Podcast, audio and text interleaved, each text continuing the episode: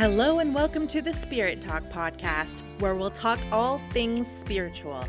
I'm your host and the creator of the podcast, Brandee Bolton.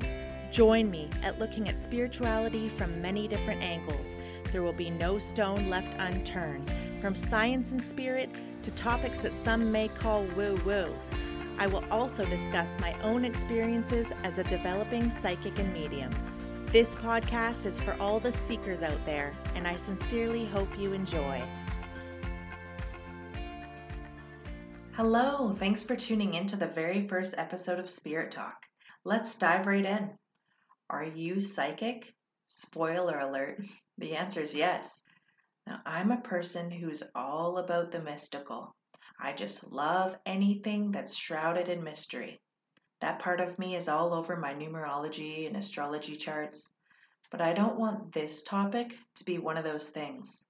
I want to demystify the word psychic. It wasn't until I was well into adulthood that I realized how psychic I was. I feel like the taboo nature of the topic kept me from knowing and growing that part of myself. Since I was a kid, I was consuming any content that I could that involved psychics and mediums. But could I do it? No. I didn't think I could be one of those people. Or so I thought, because in reality I was doing it all along.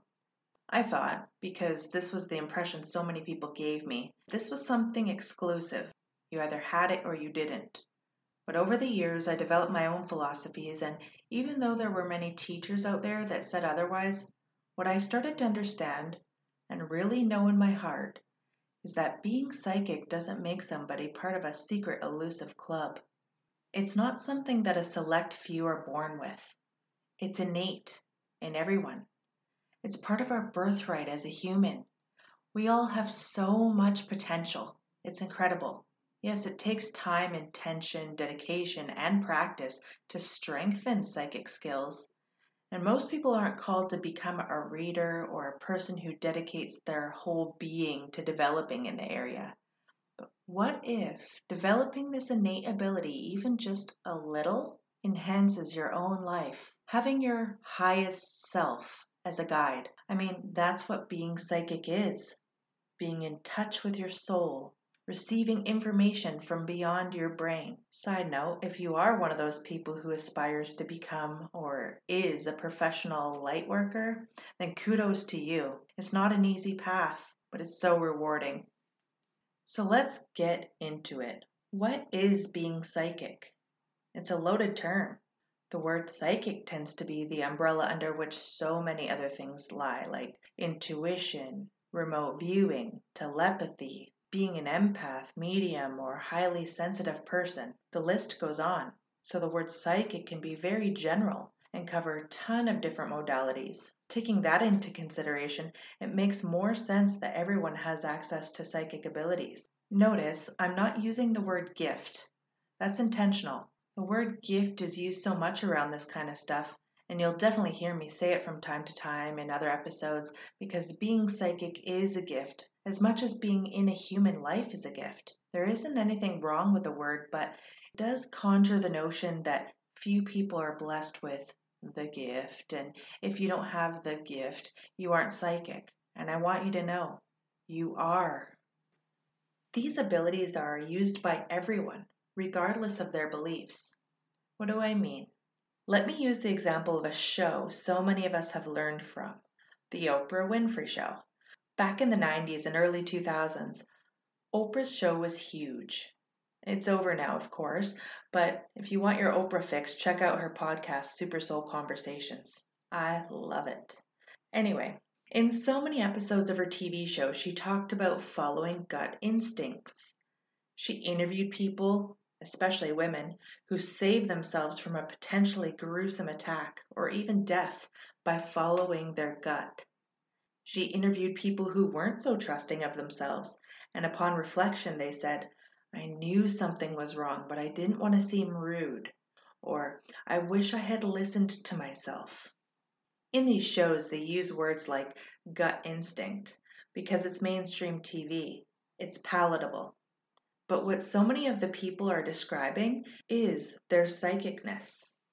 Hairs standing on the back of their neck, getting shivers, having a knowing feeling, suddenly getting an urge to run. Another example of psychic abilities in everyday life. What about when you feel like someone's eyes are on you? You look up, and sure enough, someone's staring right at you. How is that explained other than an innate ability, a sense beyond the usual five that we're taught about? That's what I'm talking about when I say we're all psychic. And people use the ability all the time. It's just incredibly subtle. Of course, whether a person intentionally chooses to develop this part of themselves is up to them. But with that development comes stronger powers. Yes, I said powers. Let's talk development. Now, this is where individuality comes in. Just because I'm saying everyone has access to psychic abilities doesn't mean that it's all the same for everyone. And this is definitely where the word gift does make sense. Some people are natural seers. Some people feel things. Hello, empaths. And I'll talk about empaths more on another episode. As I said, the term psychic can cover so many things, from precognition to automatic writing. Nobody's amazing at every one of these, but anyone can find their jam. And often, when someone starts to develop in one area, they can be stronger in others simply as a side effect. There are definitely people with strong natural abilities, people who are born seeing auras, for example. Unfortunately, so many of these very naturally strong psychics turn down the volume on it because they think they're weird or they're taught that it's not normal. Often, as adults, they find themselves embracing their abilities, and I just love those stories.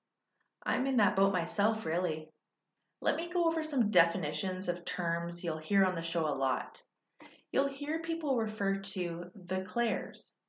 The clairs are different ways that information is perceived by a person psychically. Clair means clear in French and is the root before hearing, seeing, smelling, feeling, knowing, and tasting. The one most people are familiar with is clairvoyance, so we'll start there. Clairvoyance means clear seeing. This is when visions come through the mind's eye or third eye. Some people describe it as movies playing in front of them, others see flashes of pictures. There are slight variations in how clairvoyance can come through. Very visual people who in life are things like decorators, artists, photographers, or builders often find themselves having clairvoyance as one of their strongest clairs. When I started to develop my own abilities, I realized that clairvoyance is one of my strongest clairs. As far as readings go, while clairvoyance is amazing, it doesn't get me very far alone. But combined with other clairs, it can be great. I do love having strong clairvoyance, though, for selfish reasons. I could get really long winded about shit I've seen in my own mind while in sensory deprivation tanks, also known as float tanks, but we won't go there today. So, moving on to clairaudience, which means clear hearing. This is when you hear words, sounds, or music in your mind. For example, a medium might sit down to read for someone and tune into a spirit and they'll hear a song that is significant to the spirit, like their wedding song or a song that was played at their funeral.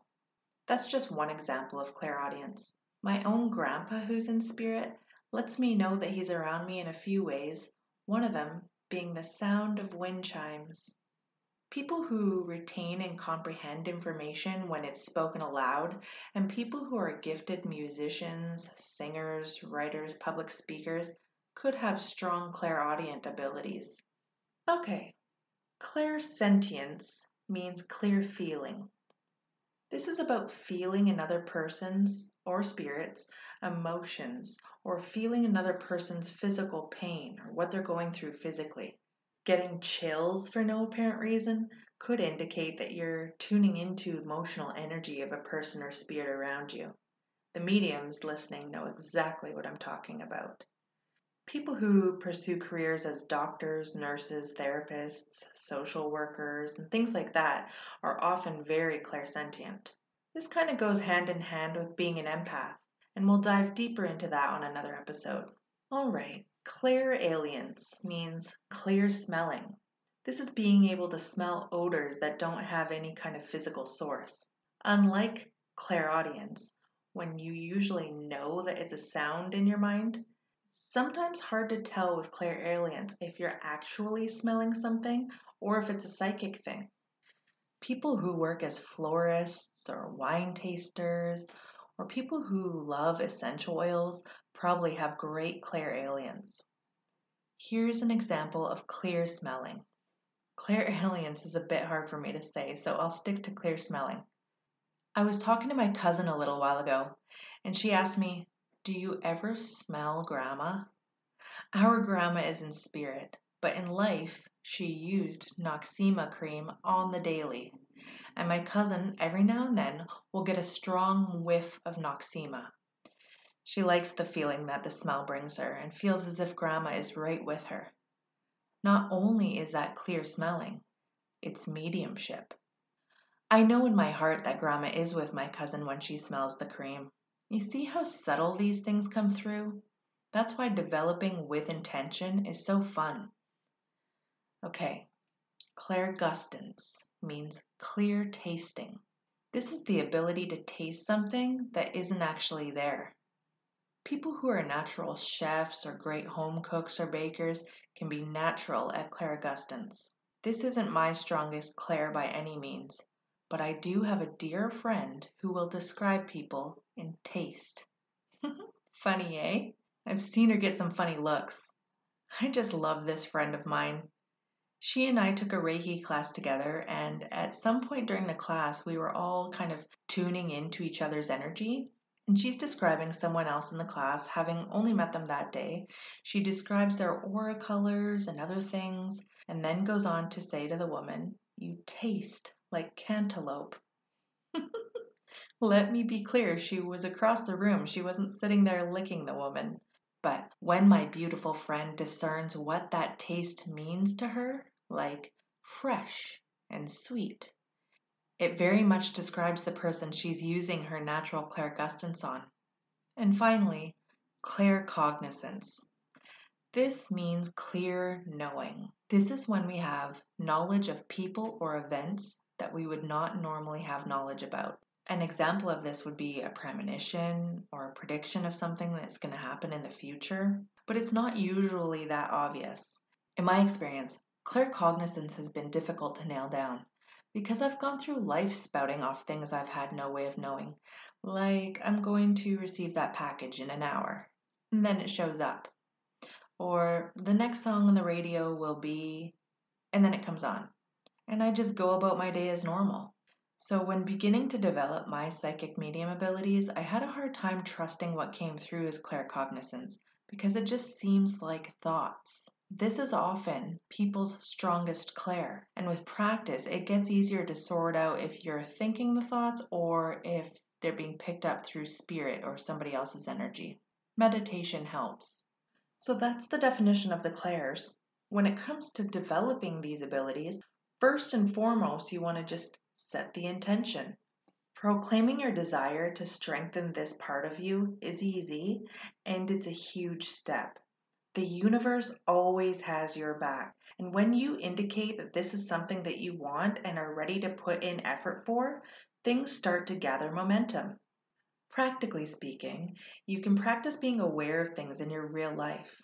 You know how I said that good cooks have strong clairgustance? That has a lot to do with the fact that they spend time in their everyday life analyzing the tastes of foods. So, if you want to develop, say, clairvoyance, then it will help you to put your awareness to how things look. You could even consider taking up a hobby like photography. Another good trick is when you're reading a book, try to imagine every detail about the character and landscape you're reading about. Be transported. Really go there. This strengthens your ability to see with your mind's eye. You can do the same for clear hearing. When listening to music, Really become aware of the instruments. Which ones do you hear? Maybe you've listened to the song so many times, but when you put your awareness to the music, suddenly you realize there's more instruments playing than you would have ever guessed. But now that your awareness is on it, you can hear more. If you're listening to a podcast rather than just hearing the words, put your attention on the person's voice. What are the qualities of the voice? How does it make you feel? To develop clairsentience, try paying attention to the feelings that seem to just come out of nowhere. Is this your emotion? Or did you just pick it up from the person in front of you at the grocery store? Try to start identifying why you're feeling a certain way. It can sometimes be obvious, like if a loved one tells you that they just got hurt or they're down in the dumps. You listen to them and try to comfort them, and when the conversation's over, you hang up the phone or move on from the conversation in whatever way. Suddenly, now you're feeling not great, but you were feeling totally fine before. That's an example of psychic clairsentience and we will talk more about how to avoid taking on other people's low vibe feelings in another episode.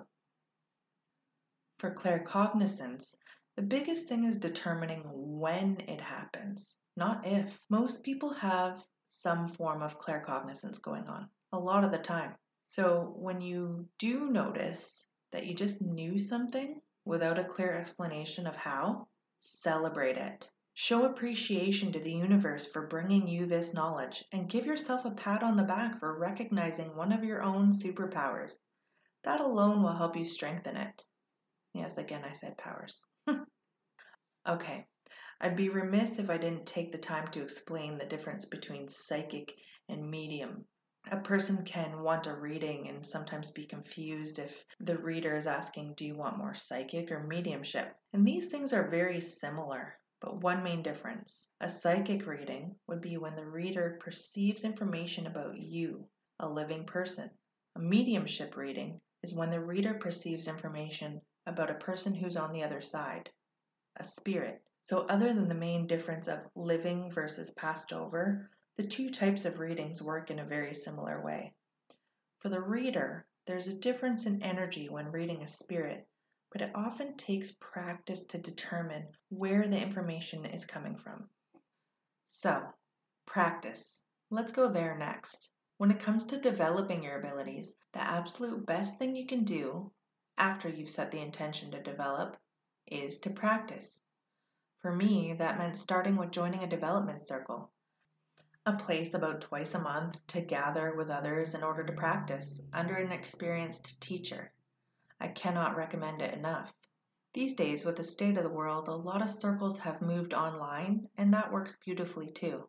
After months of developing in a circle, I took my practice to the next level and started offering phone readings to strangers. I'm still doing practice readings, and I'm still a part of more than one circle.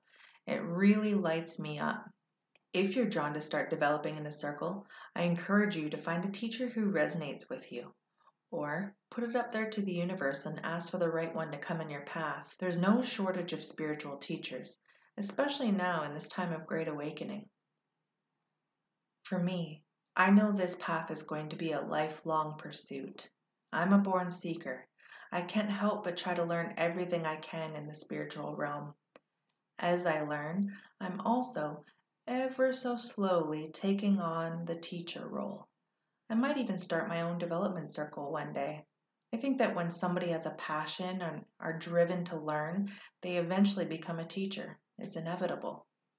I don't care if people call me woo woo, as if that's an insult, or if they judge me because of their own beliefs. I don't have time for that. I have found purpose in this, and I'm going to continue to follow the breadcrumbs. And dear listeners, I hope you are all following the things that light you up. That's it for the first episode. You can find me on Instagram and Facebook at Spirit Talk 13. Thank you so much for joining me.